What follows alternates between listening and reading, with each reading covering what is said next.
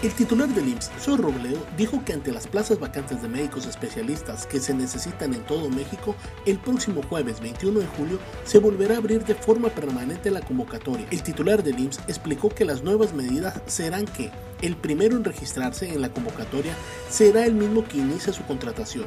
También se dará énfasis para ocupar las plazas en las zonas más alejadas del país. Elementos de seguridad pública municipal de Torreón, Coahuila detuvieron a una mujer luego de ser detectada con más de 20 productos que intentaba robar de un centro comercial.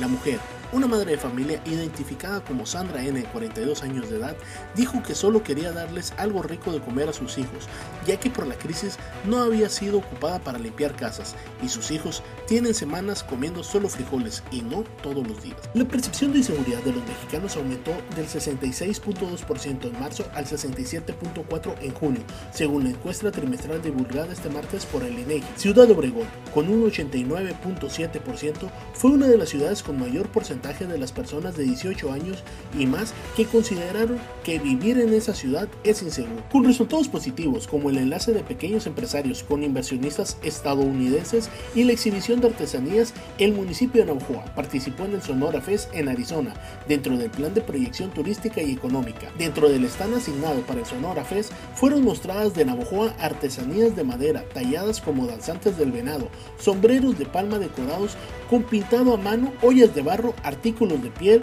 de comunidades como Masiaca, Camoa y San Ignacio Coahuiripo.